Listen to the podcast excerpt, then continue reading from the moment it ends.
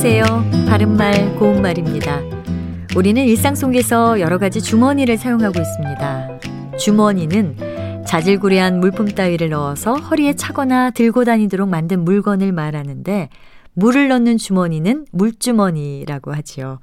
그런데 물주머니가 되다라는 관용구가 있습니다. 옷이 물이나 땀에 흠뻑 젖음을 비유적으로 이르는 말인데요. 그는 갑자기 쏟아진 비를 맞아 물주머니가 됐다, 이렇게 말할 수 있습니다. 또 돈주머니는 돈을 넣어두는 주머니라는 뜻도 있지만 돈이 나올 원천을 비유적으로 이르기도 합니다.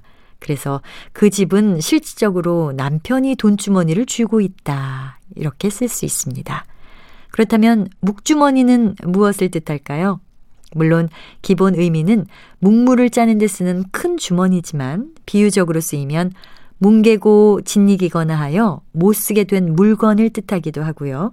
말썽이 일어나지 않도록 잘 달래고 주무르는 일을 뜻하기도 합니다. 예를 들면 술꾼 하나가 노름판을 묵주머니로 만들어 놓았다라든지, 사람들 사이의 갈등은 그럭저럭 묵주머니가 되어갔다, 이렇게 말할 수 있겠죠. 또 묵주머니를 만들다라는 관용구도 있는데요. 여기에는 두 가지 뜻이 있습니다. 내가 아끼는 물건을 동생이 묵주머니를 만들었다라고 하면 물건을 뭉개서 망가뜨리거나 일을 망쳤다는 뜻이고요. 박 사장이 험악한 분위기를 묵주머니를 만들었다라고 하면 싸움을 잘 말리고 조정했다는 뜻입니다. 바른말 고운말, 아나운서 변희영이었습니다.